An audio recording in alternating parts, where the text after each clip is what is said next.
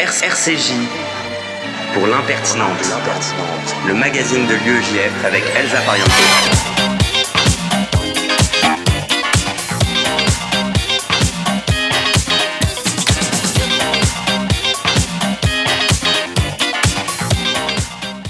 Bonjour à tous et bienvenue dans L'Impertinente, l'émission de l'UEJF sur RCJ 94.8, que vous pourrez retrouver ensuite en podcast sur l'application et même sur Spotify. Au sommaire ce midi, nous retrouvons dans quelques secondes notre invité Yanis Roder pour parler laïcité. Puis on recevra Elena Flack, présidente de l'UEJF Sciences Po, qui nous fera découvrir les coulisses de cette section de tous les dangers. Je recevrai ensuite Sola Lazeroal. Les concerts à la bougie n'auront plus de secret pour vous d'ici quelques minutes. On continuera dans la culture avec Camille Fermont, notre déléguée nationale toujours dans l'innovation culturelle. Et ce sera enfin, comme à chaque émission, au tour de Youssef Murciano, secrétaire national de l'UEJF, de nous présenter les actus de l'UEJF. L'impertinente sur RCJ, c'est parti pour une heure.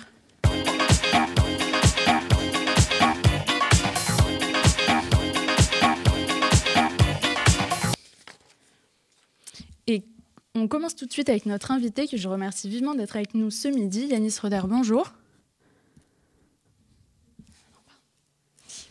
Ok. Pardon. Alors, euh, on va tout de suite donc être en ligne bientôt avec Yanis Roder, qui est euh, professeur d'histoire-géographie en Seine-Saint-Denis depuis plusieurs années, qui est directeur de l'Observatoire de l'éducation à la Fondation Jean Jaurès et membre du Conseil des sages de la laïcité. Euh, il est intervenu euh, à plusieurs reprises donc, sur la laïcité récemment depuis l'assassinat de Samuel Paty. Il dispense plusieurs conférences sur la laïcité à l'école notamment.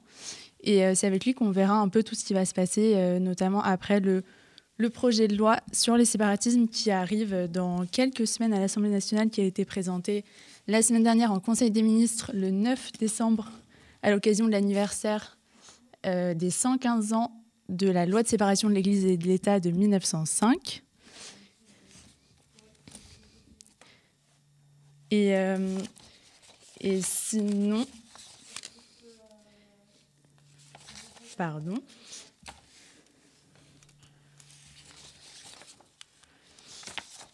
Euh, On va écouter tout de suite un peu de musique avant de retrouver notre invité.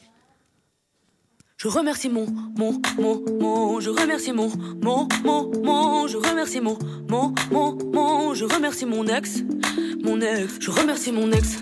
Depuis que t'es parti aujourd'hui, tout va mieux dans ma vie. Je remercie mon ex, t'as refermé la porte en un clin d'œil, c'était fini. Je remercie mon ex, grâce à toi, tout va bien, tout va mieux, tout est doux. Ça me fait plus mal. Grâce à toi, je respire et je me rends pas où. Et ça me fait plus mal, ouais. Grâce à toi, j'ai compris que c'était fini. Depuis, depuis, bah ouais, enfin je revis. Ça fait. Je remercie mon, mon, mon, mon, je remercie mon, mon, mon, mon, je remercie mon, mon, mon, mon, je remercie mon ex, je remercie mon, mon, mon, je remercie mon, mon, je remercie mon, mon, mon, je remercie mon ex, mon ex. Rassure-toi, je veux jamais revenir, je veux jamais te détruire, enfin ton cœur si ouais. J'ai pas voulu tout ça aujourd'hui, si on en est là, c'est à cause de toi. T'as été d'une lâcheté, ouais. Ça me fait plus mal. Après tout ce temps, tu m'as pas respecté. Et ça me fait plus mal. Grâce à toi, j'ai compris que c'était fini. Depuis, depuis, bah ouais, enfin je revis. Ça fait. Je remercie mon, mon, mon, mon, je remercie mon, mon, mon, mon, je remercie mon, mon, mon, mon, je remercie mon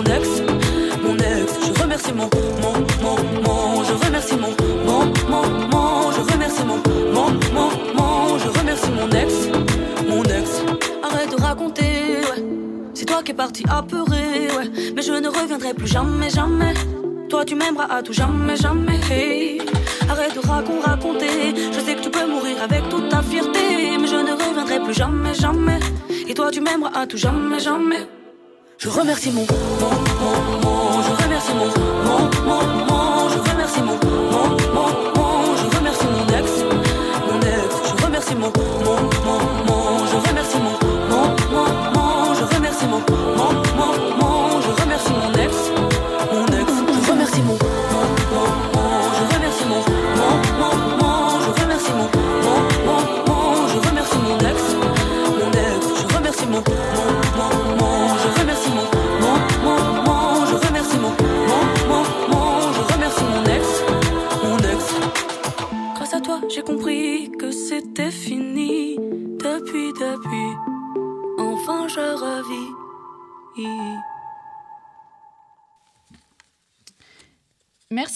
avec nous dans l'impertinente en direct sur RCJ et on est en ligne avec Elena Flack, présidente de l'UEJF Sciences Po. Salut Elena.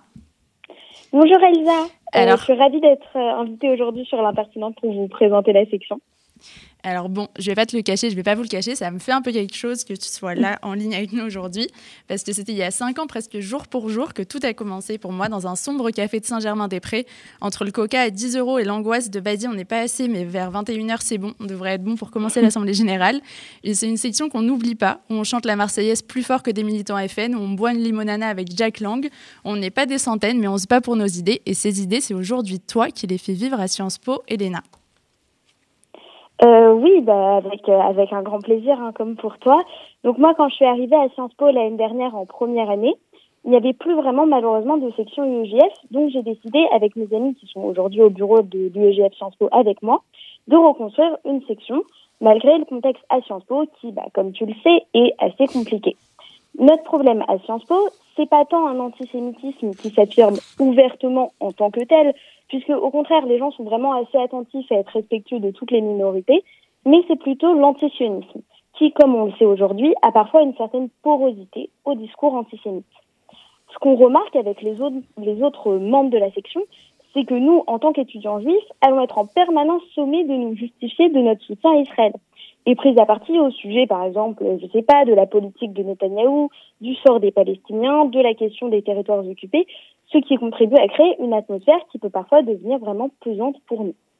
Mais si, bon, bien sûr, on refuse d'être constamment pris à partie au sujet de choix politiques qui ne relèvent pas de nous, l'attachement à l'égard de la terre d'Israël comme terre du peuple juif fait partie des valeurs de la section et de l'UEGF en général. Donc on a tout de même à cœur de s'engager dans la lutte pour la paix en Israël, qui, à mon sens, passe aujourd'hui quand on est une étudiante ou un étudiant français et juif par la lutte sur nos campus contre l'antisionisme. Et est-ce que tu pourrais nous donner des exemples d'actions que vous avez pu mettre en place jusque-là? Euh, Oui, bien sûr.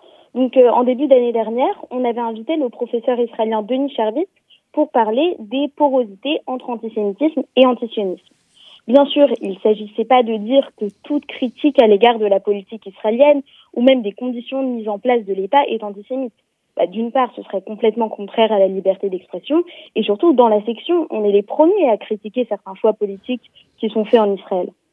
Mais euh, ce qu'il s'agit aussi de faire est de reconnaître que l'antisémitisme contemporain a changé de nature par rapport à ce qu'il était dans le passé, et qu'il se dissimule souvent aujourd'hui derrière le masque de la négation de la légitimité d'Israël à exister. Euh, ce qu'on a pu faire aussi, c'est inviter à Sciences Po un étudiant israélien, activiste pour la paix, qui est très connu sur les réseaux sociaux et s'appelle Rudy Rochman. Le cadre de son intervention, à lui, était volontairement beaucoup plus informel que celle de Denis Chardit, parce qu'on a voulu qu'il puisse euh, bavarder avec euh, les étudiants de manière très détendue à la cafétéria. Et ça, ça a donné vraiment des très bons résultats et des conversations très constructives et très intéressantes. Dans notre actualité plus récente, on a créé une antenne de la section UEJF Sciences Po sur le campus de Menton, qui est le campus de Sciences Po spécialisé dans la zone géographique du Moyen-Orient. Donc c'était particulièrement important.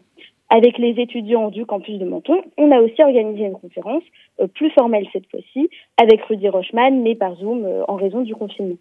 Et dans ce contexte à Sciences Po très euh, contestataire à l'égard de la politique israélienne et parfois même de la légitimité d'Israël à exister, est-ce que c'est pas difficile d'inviter de tels intervenants?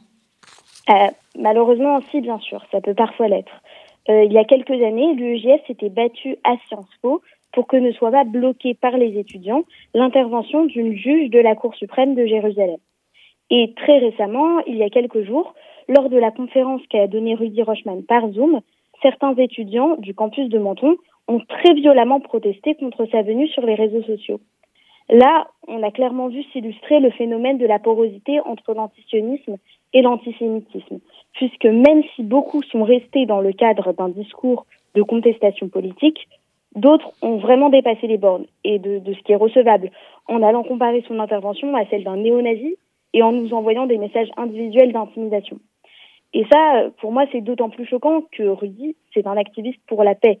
Donc, son seul tort, à leurs yeux, c'est vraiment celui d'être israélien. Merci beaucoup, Elena. Bravo pour ce que tu fais, cette parole d'équilibre essentielle que tu portes à Sciences Po. À bientôt. À bientôt.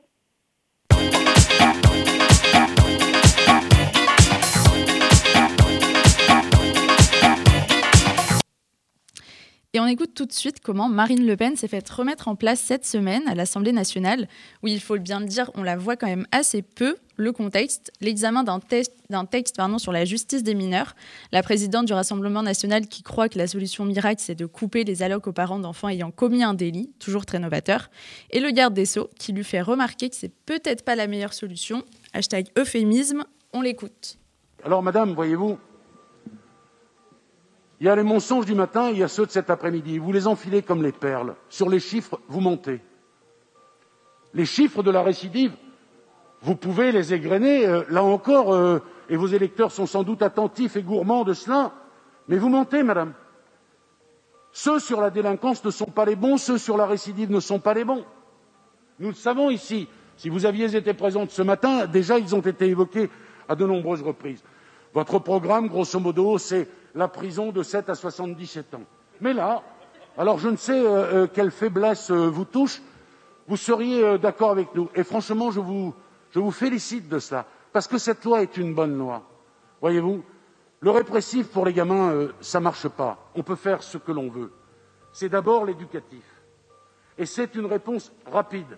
Et c'est une réponse dans laquelle les victimes sont immédiatement, immédiatement prises en considération.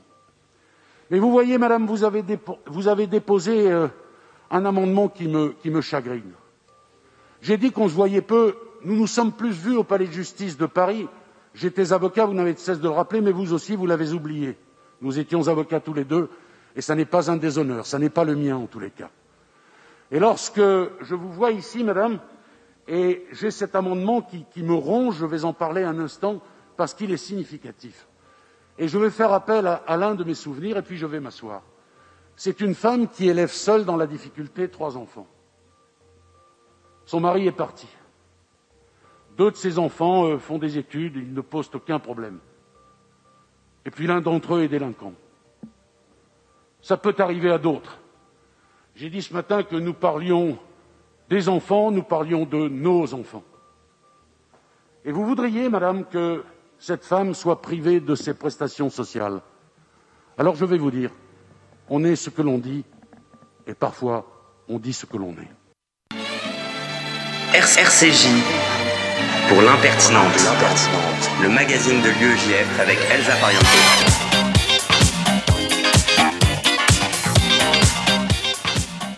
On se retrouve tout de suite avec notre invité politique, que je remercie vraiment et vivement cette fois d'être avec nous ce midi. Yanis Roder, bonjour. Bonjour. Merci beaucoup. Vous êtes historien, professeur d'histoire-géographie en Seine-Saint-Denis, directeur de l'Observatoire de l'éducation à la Fondation Jean Jaurès et membre du Conseil des sages de la laïcité. Je vais commencer avec une question toute simple. La laïcité à l'école, ça se passe comment pour vous au quotidien? Et est-ce que des éléments de votre enseignement sont parfois contestés? Alors écoutez, je dirais que l'enseignement, enfin plutôt la laïcité, parce qu'il ne s'agit pas, votre question ne porte pas sur l'enseignement la laïcité, mais sur la laïcité. Écoutez, la laïcité, je trouve qu'elle ne se porte pas trop mal dans mon établissement euh, scolaire. Je dirais qu'il faut, euh, il faut non seulement euh, l'expliquer régulièrement, l'expliciter, et dire de quoi on parle, ce que cela veut dire, mais aussi expliquer en quoi l'enseignement que nous prodiguons est un enseignement laïque, parce que la laïcité, c'est pas seulement la définition juridique, c'est aussi ce que ça signifie en termes d'enseignement. Et euh, en général, c'est plutôt, euh, une fois, quand c'est présenté comme cela, et quand c'est présenté sous sa forme réelle, c'est-à-dire une liberté, notamment une liberté très importante euh, pour les minorités religieuses, eh bien, c'est plutôt, c'est plutôt bien accepté. Maintenant, si on parle de contestation, contestation d'enseignement, ce sont des choses qui existent. Je n'en ai pas beaucoup, mais j'en ai de temps en temps, euh, notamment, euh, euh et puis, pas seulement moi, notamment les professeurs de, SVT peuvent rencontrer des contestations, notamment sur, sur la, le Big Bang, sur la création du monde, etc. Voilà, mais euh, il s'agit de répondre bah, de, manière, de manière scientifique, montrer qu'à l'école, on enseigne non pas la croyance, mais du savoir scientifique qui s'appuie sur la raison. Euh, une fois qu'on a expliqué ça de manière très apaisée, les élèves en général l'entendent. Il y a un outil à l'école qui qu'on connaît plus ou moins et qui est explicite d'un œil extérieur assez facilement ce qu'est la laïcité. C'est la charte de la laïcité. qui pose par exemple que chacun est libre de croire ou non, que la laïcité c'est le vecteur d'une culture commune ou encore la neutralité des enseignants. Est-ce que pour vous c'est un outil suffisant? Alors, suffisant, je ne sais pas. En tout cas, c'est un outil, un outil euh, très intéressant parce qu'il permet, euh, cet outil, d'expliquer, d'expliciter avec nos élèves, article par article, quelle est, euh, quelle est la profondeur de la laïcité. L'erreur, si vous voulez, à mon avis, ce serait de croire que la laïcité n'est qu'un un principe organisationnel, c'est-à-dire qu'un principe juridique. Or, vous savez que cette laïcité, elle est dite, elle est inscrite dans l'article 1er de notre Constitution la République française est indivisible, laïque, démocratique et sociale. Et ces quatre principes sont, quatre principes, pardon, sont liés les uns aux autres. Ce qui fait que la laïcité, c'est n'est pas seulement un principe juridique d'organisation, organisationnel, c'est aussi un principe politique et donc philosophique. Et la charte nous permet, article par article, de décliner cela, d'expliquer cela. Et sinon, depuis l'assassinat de, Samuel Paty, il y a la rentrée scolaire qui s'est déroulée juste après. on a pu entendre, euh, face aux, événements qui ont pu avoir lieu dans les écoles à ce moment-là, des adeptes de la réponse pénale à tout prix, comme ceux qui comparent aussi la, nécessité, euh, la nécessaire protection de ces enfants à celle tout aussi nécessaire, selon eux, des, des enfants juifs pendant la Shoah. Quelle est la réponse la plus adaptée, selon vous? Écoutez, je, pense que vous faites allusion à cette tribune qui est parue dans le L'Obs, je crois. Hein, il y a Tout tant de gens qui euh, signent en se disant euh, juifs ou d'origine juive. je ne sais pas trop ce que c'est, juifs ou d'origine juive, soit on est juif, soit on n'est pas juif, mais enfin, en tout cas, on se considère comme tel. Euh, et puis surtout, je ne vois pas trop le, la portée du fait de, de signer, de signer en tant que juif une tribune. Est-ce que le fait d'être juif ou se reconnaître, enfin, se disant d'origine juive, leur, leur confère euh, euh, quelque chose en plus. Je, ne comprends pas très bien l'idée. Et après, euh, j'ai été plutôt moi scandalisé par cette tribune, hein, cette mm. tribune qui fait un parallèle entre les enfants, les enfants juifs durant la Shoah et les enfants aujourd'hui, les quelques enfants, hein, les quelques enfants qui ont, qui se sont livrés à, à des menaces, qui se sont livrés à des propos extrêmement graves euh, à l'encontre de leur professeur, à l'encontre de la République. Donc on met sur un plan d'égalité des choses qui n'ont absolument rien à voir, mais par, euh, je, ne sais pas si c'est par ignorance, par bêtise ou, euh, ou par manipulation, ou volonté de manipuler. Voilà, je, suis extrêmement choqué par cela, ça n'a absolument rien à voir. De quels crimes se sont rendus coupables les enfants pendant la Shoah? De quels crimes hein?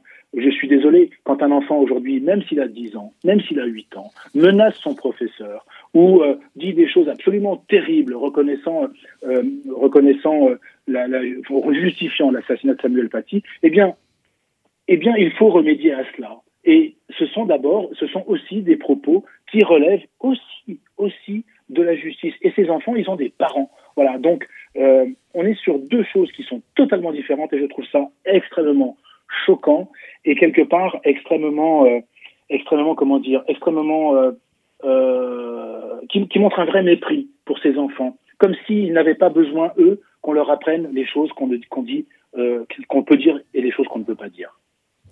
Et justement, vous traitez aussi depuis plusieurs années de la question de la Shoah et de son enseignement.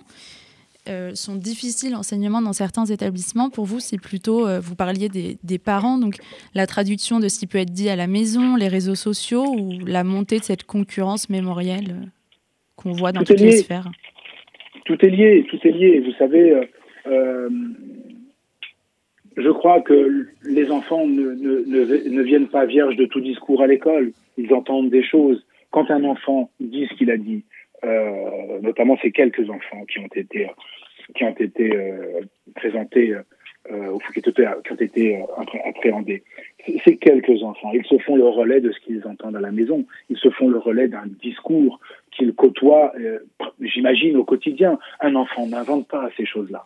Donc, euh, il y a le rôle des parents qui est essentiel. Et quand les parents tiennent un discours destructeur, il est d'abord destructeur pour ses enfants, il est d'abord destructeur pour leurs enfants. Voilà, et ça, c'est quelque chose qui est extrêmement, euh, extrêmement choquant.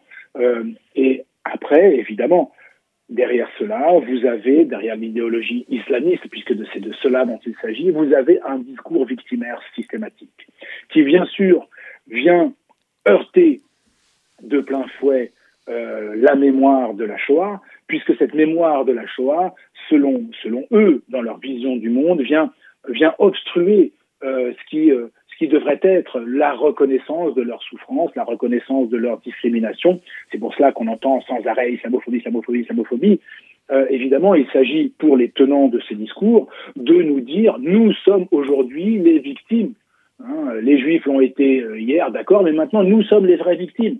Nous sommes les vraies victimes, et cette, cette volonté d'apparaître comme victime, eh bien, euh, au-delà de, fabriquer du ressentiment dans la population, fabrique aussi des justifications au passage à l'acte.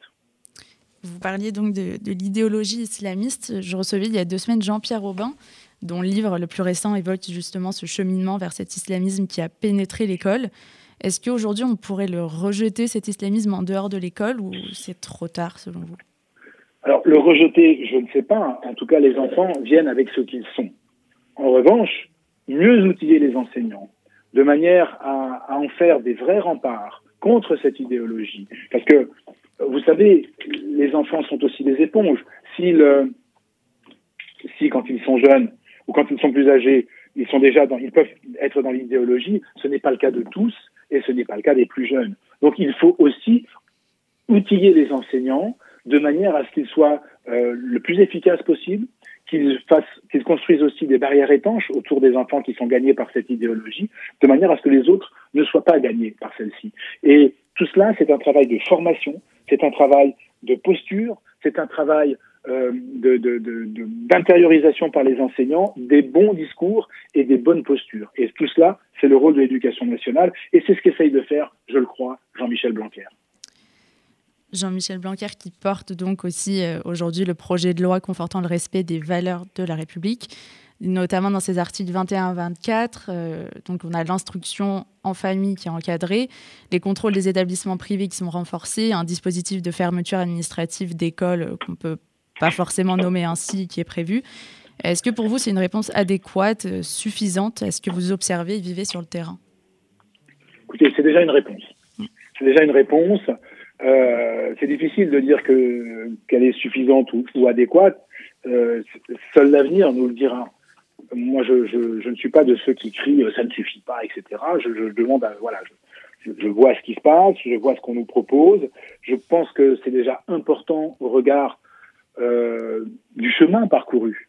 Vous savez, nous, quand on a sorti les, quand on a sorti les territoires perdus de la République en 2002, personne ne nous a écoutés, personne ne nous a regardés.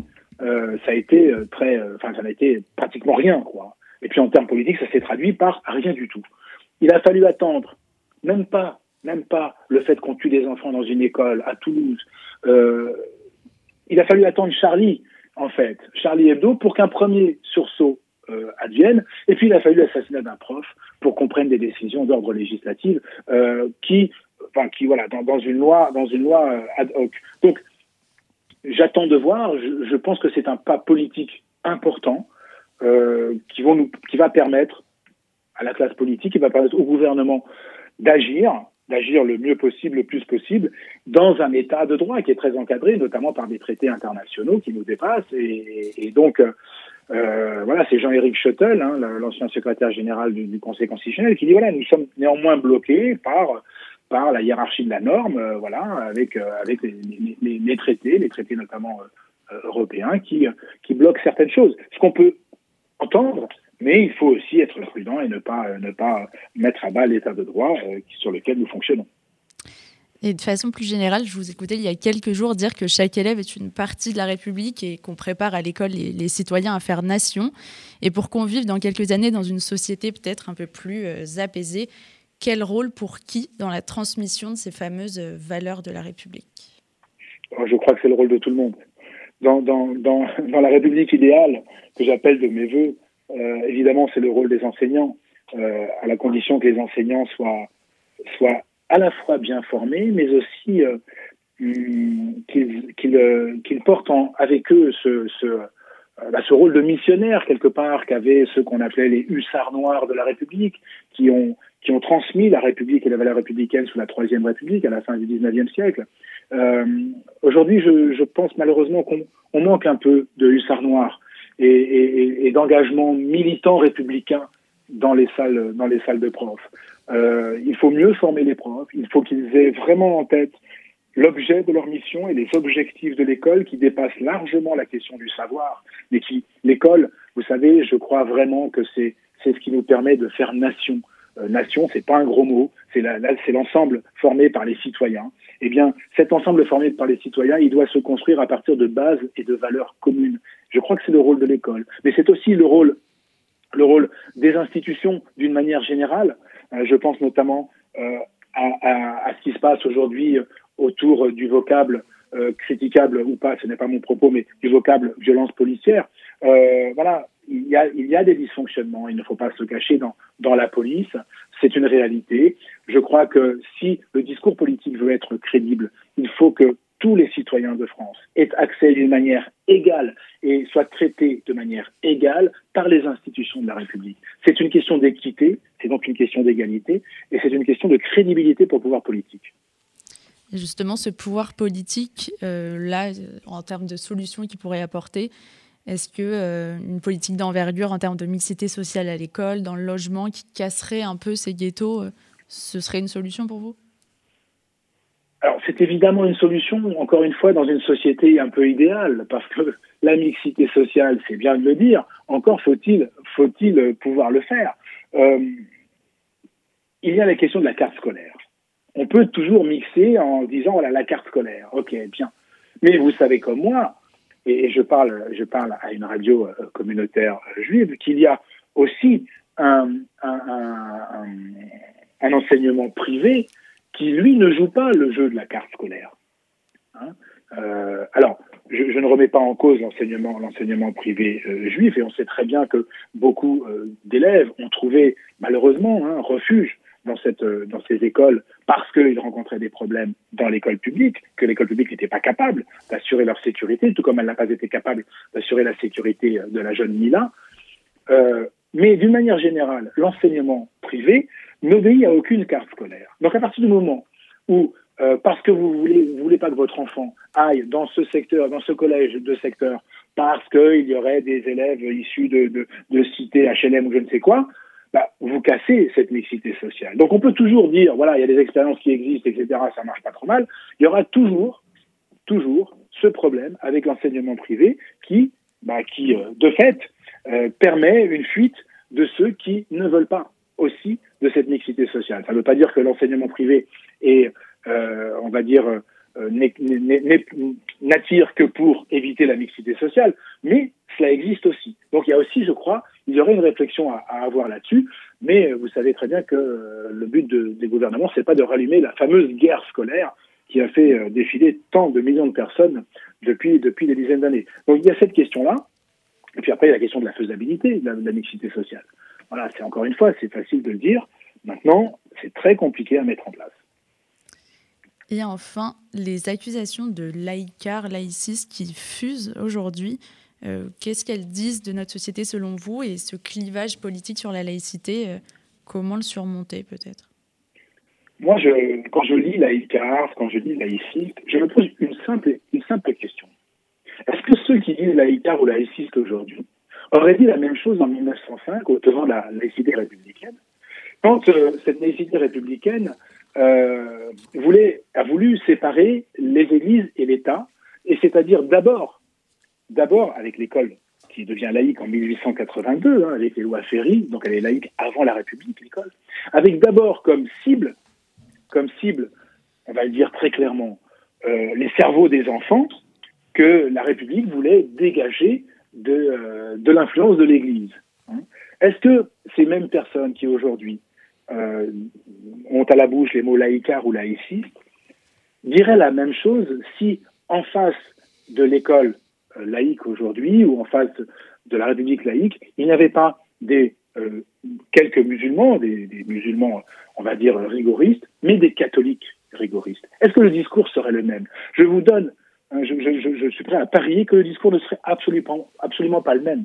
Le problème de ces gens qui parlent de laïcard ou de laïciste, c'est que ils ont une vision à géométrie variable en fonction de la population qui porte le discours contre la laïcité euh, telle que la voulait la, République en 1905.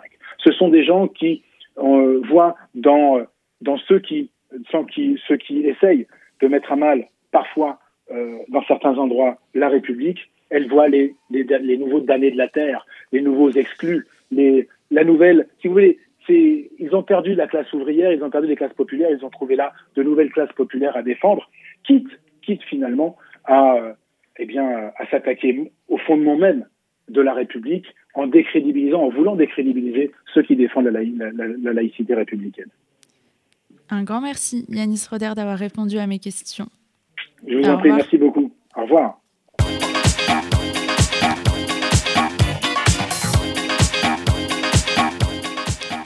Vous êtes toujours sur RCJ dans l'impertinente et on ouvre tout de suite la page culture de cette émission. On va parler d'un véritable phénomène dans un instant, les concerts Candlelight. Alors certes, ils n'ont pas encore repris, mais dans cette attente qu'on espère tous terminer dans moins de trois semaines, je reçois Solal Azerwal. Solal, bonjour. Bonjour Elsa. Tu es l'impresario de Candlelight en France, si j'en crois ton LinkedIn et mes informations personnelles. Concrètement, l'homme qui présente les concerts, auditionne les musiciens, choisit les lieux partout en France et même maintenant en Europe, mais je n'en dis pas trop. Déjà, explique-nous le concept, ça vient d'où, pourquoi, pour qui? Bien sûr. Merci de me recevoir dans l'impertinente euh, Elsa et, et, de parler de ces concerts Candlelight à la lueur des bougies qui sont organisés par Fever. Euh, et dont l'idée est de décontracter la musique classique, c'est-à-dire de faire tomber les codes qui entourent euh, nos représentations traditionnelles euh, de la musique classique, que ce soit de la musique de chambre, des récitals de piano solo ou des petits orchestres que l'on propose. Voilà, ce sont des concerts relativement accessibles dans la mesure où nous plongeons le, les spectateurs dans une semi-obscurité, où ils sont éclairés simplement à la douce lumière euh, des bougies qui se reflètent euh, sur le bois, sur le cuivre de nos instruments. ce sont des concerts qui existent depuis un peu plus d'un an, qui ont été lancés à l'origine en Espagne et avec plus d'une centaine de représentations en France, en Suisse et en Belgique. nous avons la chance de pouvoir avoir amené à la musique classique un certain public qui était traditionnellement peu présent euh, et qui n'entendait euh, de Frédéric Chopin, de Ludwig van Beethoven ou encore de euh, Wolfgang Amadeus Mozart que des téléfilms, des, des, publicités ou encore des sonneries téléphoniques. Et on pointe souvent, en effet, du doigt la musique classique comme inaccessible, réservée à une supposée élite, voire snob, tout simplement. comment vous, vous cassez les codes? Alors, l'idée est, est, assez simple. La programmation musicale d'une partie euh, et, et, cette façon de, de, de, de, casser un peu les normes en sortant euh, nos musiciens des carcans traditionnels, en sortant euh, les grands compositeurs et en proposant aux gens justement d'aller écouter de la musique classique ailleurs que dans les salles de concert. Il n'y a absolument aucune règle pendant nos concerts. Les, le public peut se sentir libre d'applaudir, les musiciens peuvent se sentir libres de faire des blagues, de raconter ce qu'ils qu vivent et ce qu'ils transmettent. Les gens sont là simplement là pour écouter et, et tout le monde a en fait, dispose des bons codes pour écouter de la musique classique. Et concrètement, demain, je prends mon billet pour Candlelight. Je me retrouve où? Avec combien de personnes? Quels musiciens? Enfin, si tu peux nous le dire. Alors, c'est une bonne question, mais je vous avoue que comme on organise des concerts à Paris, à Lyon, à Lille, à Bordeaux, à Nice, à Toulouse, euh, bientôt à Marseille, à Nice et euh, à Genève et à Bruxelles, je pourrais vous citer beaucoup de lieux dans lesquels vous pourriez venir euh, écouter nos concerts. D'autant qu'on a un certain nombre de programmations qui va des grands compositeurs que je vous décrivais euh, plus tôt jusqu'aux compositeurs de musique de film un peu plus un peu plus récents euh, tels qu'Ennio Morricone, John Williams, Hans Zimmer. Donc il y, a une, il y a une certaine palette de choix, euh, si vous voulez, pour venir découvrir ces concerts, que vous pouvez retrouver assez facilement en fait sur Fever en tapant Candlelight Fever. Vous êtes évidemment un acteur du spectacle vivant, univers aujourd'hui particulièrement touché par la pandémie. Comment avez-vous appréhendé les mois derniers et vous projetez-vous dans ce qui arrive? Alors on a eu beaucoup de chance euh, chez Fever, qui est, quand même une, structure euh, très intelligente et qui nous a proposé de continuer à travailler malgré la situation euh, pour voilà continuer à donner du travail non seulement à nos musiciens en faisant des concerts en ligne, mais aussi à offrir aux spectateurs une voie, une, une issue, une, une, lumière au fond de, de, du tunnel de cette année 2020 et, de cette pandémie. nous avons décidé de ne pas annuler nos concerts, mais bien de les reprogrammer, de proposer à, tout le, à tous les utilisateurs des dates alternatives de concerts. Et entre les deux confinements, nous avons pu organiser plus d'une soixantaine de concerts un petit peu partout en France, en Belgique et en Suisse, avec, avec pour perspective de continuer à faire vivre la musique et le spectacle vivant. Je vous avoue, les concerts de Noël ayant été reportés à leur tour, euh, on est confronté à des problématiques assez, euh, communes au spectacle vivant, à savoir de la reprogrammation, euh, des, problématiques d'agenda entre les musiciens, les salles et les spectateurs. Mais tout cela, finalement, est une pratique que nous commençons à plutôt bien maîtriser et à offrir voilà, de beaux concerts non seulement aux musiciens, mais aussi au public qui se faisait une joie de venir assister à des concerts de Noël. Et au-delà de faire vivre euh, la musique, vous avez aussi du coup une mission de, démocratisation euh, de cet art-là. Est-ce que c'est quelque chose euh, qui est ancré un peu dans, votre éthique, dans vos principes et que vous visez à, développer encore plus? Absolument, c'est une excellente question. C'est tout à fait, c'est tout à fait la dynamique et la perspective de Fever. L'idée, c'est vraiment de rendre la musique accessible et de s'adresser donc à ce public qui traditionnellement n'allait pas euh, au concert de musique classique, euh, de leur offrir euh, la possibilité de venir découvrir et en fait de faire un format qui s'adapte à eux et non pas à ce que les musiciens voudraient, c'est-à-dire une heure de concert, une, véritable transmission de leur passion de, de voix, en, par exemple en lisant les poèmes de Vivaldi qu'il avait rédigés pendant l'écriture des quatre saisons, ou des anecdotes sur la relation entre euh, Chopin et Madame de Staël, des, blagues faites sur ces, sur ces histoires-là, sur ces anecdotes-là, de façon à euh, rendre accessible et à s'adresser évidemment à un public jeune, entre 18 et, et 35 ans majoritairement, et à un public euh, qui, quand on pose la question au début de chaque concert, lève la main à, à 70% en nous disant qu'effectivement c'est bien la première fois qu'ils mettent les pieds dans, une, dans un concert de musique classique. Un grand merci, Solal, et à dans quelques semaines, du coup, en live pour écouter de la musique classique ensemble. Au revoir. Merci à vous, Elsa. À bientôt. Et en attendant, un peu de musique de ma playlist. C'est pas du Mozart, mais ça fait du bien à écouter.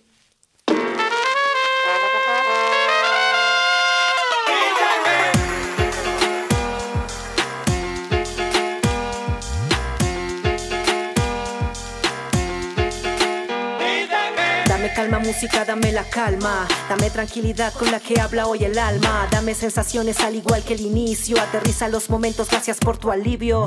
Dame los cojones con acento de barrio. Soñadores con un mínimo salario. Somos el sur, los hijos del sol. La rumba del verano, el planeta, los paisanos. Pasa la rico bacaneao. Jugando con la visa, todos con su tumbao. Pasa la pelota colombiao. El día bien picao.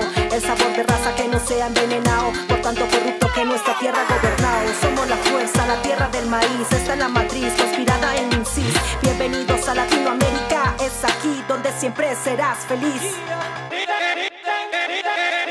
Dice en la música no va a parar y dice en el barrio siempre va a sonar y dice en mi tierra vienen a explotar y dice las calles no nos vamos a callar. Dice en la música no va a parar y dice en el barrio siempre va a sonar y dice en mi tierra vienen a explotar y dicen que las calles no. no una nueva generación. Corre la sangre con fuerza. Oh, oh, viene del barrio sin mesa. Mm, es nuestro ritmo, la lucha constante no para, no cesa. Que aquí no para, nadie lo detendrá. 13h40, l'impertinente RCG, on continue dans la culture avec notre délégué national adepte des idées auxquelles vous n'auriez jamais pensé, Camille Fermont. Salut Camille. Bonjour Elsa. Alors oui, semaine plus que particulière pour la culture puisqu'on aurait espéré une rouverture des salles de spectacle, musées et cinéma. Moi qui me faisais une joie d'aller voir Wonder Woman au cinéma, ce ne sera pour plus tard. Mais on a vu que cette annonce annonçait une guerre entre le monde de la culture et les annonces gouvernementales, puisque la culture se retrouve exclue du déconfinement. Et la semaine dernière, nous avons assisté à quelque chose d'assez drôle du côté des salles de spectacle. Grand Corps Malade a sorti vendredi 11 sa nouvelle chanson Pas essentiel. Interviewé, il a affirmé qu'être catalogué comme pas essentiel, c'est comme une gifle. Mardi, on pouvait apercevoir sur le fronton de l'Olympia pas essentiel, ce qui voulait pour le tournage d'un clip est devenu viral dans le monde du spectacle. Et le Bataclan a repris du coup cette affiche sur son fronton pas essentiel, ainsi que d'autres petites euh, salles de spectacle en signe de protestation. Le mot pas essentiel sera-t-il placardé dans toute la métropole? Affaire à suivre. Alors toujours dans cette optique de déconfinement, même si les lieux de culture ne rouvrent pas, il faut savoir que le premier lieu de culture, lui, est totalement ouvert, gratuit et accessible jusqu'à 20h. Tu penses à, à quelque chose en particulier?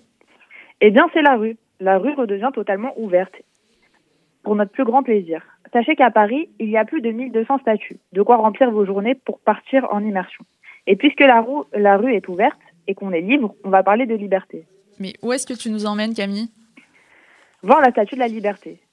En effet, le créateur de la statue de la liberté est lui français, et on le doit à Auguste Bartholdi. Il lui a fallu plus de 15 ans pour ériger l'emblème des États-Unis, mais en France, il y a six sœurs à la mythique statue. Donc on en retrouve une sur le pont de Grenelle, appelée euh, sur l'île des Cygnes. Elle est installée en 1889 et elle faisait face à la tour Eiffel et elle pointait sa torche en direction de l'Élysée. Puis elle a été déplacée en 1937 afin de faire face à New York où se trouve sa grande sœur. La deuxième se situe dans le jardin du Luxembourg et elle a été finalement déplacée au musée d'Orsay en 2013 parce qu'il y avait trop de vols et de dégradations. Et euh, aujourd'hui, il y a toujours la statue euh, au Luxembourg, mais c'est une réplique. Donc au musée d'Orsay, c'est la troisième. Euh, elle, est, elle est entreposée là-bas depuis celle qui a été déplacée au Luxembourg. Il y en a deux au musée des arts et métiers. Donc une euh, qui se trouve dans l'ancienne église et une autre euh, qui se trouve juste à l'entrée. Il faut savoir que celle qui se trouve juste à l'entrée, c'est euh, celle qui a servi vraiment de modèle à réaliser euh, la statue new-yorkaise à grandeur, euh, grandeur euh, nature. Et enfin, c'est ma préférée, celle qui se trouve place Michel Debré. Donc elle est sur le centaure de la place. Et il faut vraiment être euh, très averti pour la trouver, vu qu'elle se, elle se, elle se retrouve sur le petit torse de la, de la statue. Donc voilà, si tu es adepte de Où est Charlie, tu trouveras ton bonheur. Et toi qui adores les anecdotes, on n'aurait pas une sur la Statue de la Liberté pour nos auditeurs et pour moi aussi, remarque. Et si, figurez-vous qu'elle a été offerte par la France, mais les États-Unis étaient très réticents, puisqu'il fallait financer le socle pour la recevoir. Et six mois avant de la recevoir, il n'y avait presque rien. Pas de financement, un début de socle, et personne ne voulait vraiment mettre la main à la pâte pour pouvoir la recevoir. Et c'est euh, Pulitzer qui écrira dans son journal pour que des dons soient faits. Au final, l'argent fut récolté, mais le jour de son inauguration, Pulitzer n'était pas présent. Alors beaucoup disent parce qu'il était juif, mais il faut savoir qu'à la mort de Pulitzer, euh, son épouse a euh, envoyé à la France euh, des centaines, des centaines de documents que vous retrouverez du coup au musée des Arts et Métiers concernant la Statue de la Liberté. J'aimerais aussi parler des librairies, celles qui ont beaucoup fait parler d'elles lors de ce deuxième confinement. Tu as envie de voyager? Victor Hugo disait Lire, c'est voyager, et voyager, c'est lire. Alors je vous donne l'occasion de voyager dans Paris. En effet, j'ai fait une petite sélection des librairies les plus belles de Paris, si vous êtes en retard dans vos cadeaux de Hanouka ou de fin d'année. Donc en première, on a la librairie Shakespeare Co. Donc on retrouve les plus grands écrivains anglais et américains, à deux pas de Notre-Dame. La librairie Joussomme, dans le cœur de la galerie Lisiane. Donc c'est la plus ancienne galerie de Paris. Donc vous avez livres anciens et très récents, tous d'occasion, et ça c'est très parisien. La librairie de la main, qui est riche d'une histoire de plus de trois siècles. C'est la plus ancienne librairie de Paris. Donc avant, elle était à Paris Royal, mais comme il y a eu l'incendie, elle a été déplacée euh, rue Saint-Honoré. Et enfin, ma librairie préférée, qui est la librairie du Passage, c'est sous le Passage Jouffroy, où euh, vous trouverez euh, tous les livres concernant les arts décoratifs, le mobilier, les bijoux, le design et la mode. Donc il y a plus de 30 000 ouvrages consacrés aux beaux-arts. Merci beaucoup Camille. On se retrouve très vite pour de nouvelles infos culture déconfinées cette fois. Et là, on a de quoi faire cette semaine avec toutes ces idées. Merci beaucoup, Merci Elsa. à toi. Salut. Et on se retrouve juste après la chanson israélienne de l'émission. C'est Or d'Eliade.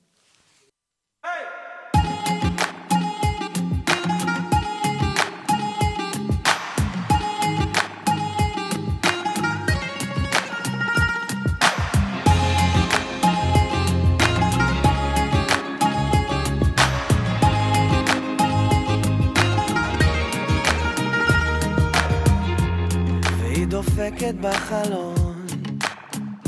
קרן אור שבויה באפלה. אז אני קם אלה אתמול לא נרדם בחושך נעלם. כדור הארץ הוא שלך כוכבים יאירו לי אותך כשחושך מסנוור הכל לי מגדלור בתוך השקט הלבד מחפש אחרי מה שאבד צריך אותך כדי לזכור Et on retrouve maintenant, comme à chaque émission, Youssef Murciano, secrétaire national de l'UEJF. Salut Youssef Salut Elsa, comment tu vas Bah écoute, ça va, toujours seul dans mon petit studio, mais vous me manquez un peu. Alors aujourd'hui, tu veux nous parler de quoi Ouais, ça nous manque, ça nous manque à nous aussi. Vivement le vaccin, qu'on soit enfin 15 dans le studio. Bon, cette semaine, je voulais parler de moi, encore une fois. Ces derniers temps, tu le sais, euh, je peux pas satisfaire mon envie de voyager, de découvrir, de rencontrer, euh, de rencontrer des militants du Nord, du Sud, de l'Est, de l'Ouest, de partout en France. Mais enfin, Elsa, enfin demain, je pars. Oui, mes chers parents, je pars. Pour la deuxième fois ce mois-ci, je pars pour Dunkerque. Elsa, si je te dis Dunkerque, tu penses à quoi? Bah, Baron Noir. Non, je rigole, la coexiste direct, évidemment. tu m'as fait peur, c'était pas prévu. et oui, et oui, et oui, on parle de Coexiste. Bon, je m'explique. Coexiste, c'est un programme d'intervention dans les milieux scolaires créé en 2003 et porté par un collectif d'associations, l'UEJF, SOS Racisme et la FAGE. Ce programme, il a pour vocation la déconstruction des préjugés racistes, antisémites, antisémites pardon, et sexistes dans les collèges et les lycées de France. On y parle aussi de vivre ensemble, danger des discriminations, des préjugés et de leurs conséquences, des stéréotypes de ce qu'ils remuent en nous. Coexiste, c'est une action de terrain, une vraie action de terrain. Tu sais, du genre de celles qui permettent aux militants qui y participent de comprendre l'autre en se comprenant soi-même et de pénétrer dans un espace qui est une caisse de résonance de la société. C'est dans les classes qu'on comprend le mieux les mutations de notre époque, qu'on voit comment la France réagit face à un attentat comme celui de Charlie Hebdo ou face à un grand mouvement social euh, comme celui de MeToo. Ok, mais ça a commencé où tout ça? Alors, euh, où est-ce que ça a commencé? Eh bien, c'est parti d'un voyage en Pologne. Des responsables d'associations, dont Jonathan Arfi, président de l'UEJF, imaginent un programme pour essayer de prévenir le racisme au lieu de le guérir. Et pour aborder ce vaste sujet, quel cadre peut-il mieux convenir que celui de l'école de la République? C'est là-bas qu'une pédagogie par la déconstruction prend forme, imaginée par Judith Cohen-Solal et Joël Bordet. Depuis 15 ans, coexistent des centaines d'interventions, c'est des milliers de classes, c'est des milliers, c'est des dizaines de milliers d'élèves qui sont touchés. C'est aussi un programme qui est reconnu et soutenu par l'éducation nationale, la DILCRA et bien d'autres. Alors cette semaine, juste avant de retourner à Dunkerque, j'avais envie de vous parler de ça, de coexiste. Et, euh, et alors que partout en France, des élèves traversent cette crise inédite, un masque sur le nez, des sujets identitaires plein la tête. Puis d'ailleurs, la prochaine formation de médiateur coexiste arrive bientôt. Donc si vous êtes intéressé, si vous avez envie de terrain, de sentir la caisse de résonance ou de vous atteler à une déconstruction de touchy, n'hésitez pas à me, contacter via Facebook euh, ou euh, via Instagram. Mais en clair, concrètement, Coexiste, un programme de déconstruction des préjugés racistes et antisémites. Le principe, c'est d'ouvrir un espace de confiance entre les médiateurs et les élèves et de permettre à ces derniers de parler des préjugés qu'ils ont, de comprendre d'où ils viennent et pourquoi ils s'installent aussi largement dans la société. C'est aussi l'espace rêvé pour en apprendre un peu plus sur soi, sur soi-même, sur son identité, sur ses identités. Et euh, bon, pour finir, je vous en ai déjà parlé la semaine dernière, mais euh, je reprends pour ceux qui n'étaient pas là. Les unives, les unives d'hiver de l'UEJF arrivent à grands pas. Donc, euh, je résume. Du 22 au 28 décembre, ça se passe à Cannes, dans un hôtel 3 étoiles près de la mer. Retrouve plus d'une cinquantaine d'étudiants juifs venus de partout en France et viens te rencontrer, viens débattre et faire vivre tes idées. En gros, après toi à retrouver euh, une table de Shabbat avec plus de 5 convives autour de toi. Et comme tu t'en doutes, les conditions sanitaires à l'UEJF sont scrupuleusement respectées. Donc les places sont scrupuleusement limitées. Bref, inscris-toi vite. Elsa, est-ce qu'on se dit à la semaine prochaine, euh, enfin à la prochaine, à 15 dans le studio? Évidemment, le rendez-vous est pris. Merci Joseph. Salut. C'est la fin de l'impertinente sur RCJ. C'est maintenant l'heure de se quitter. On se retrouve très vite de bonne humeur. Et d'ici là, retrouvez l'émission en podcast sur l'appli et la suite des programmes d'RCJ à 23h. RCJ pour l'impertinente, le magazine de l'UEJF avec Elsa Pariente.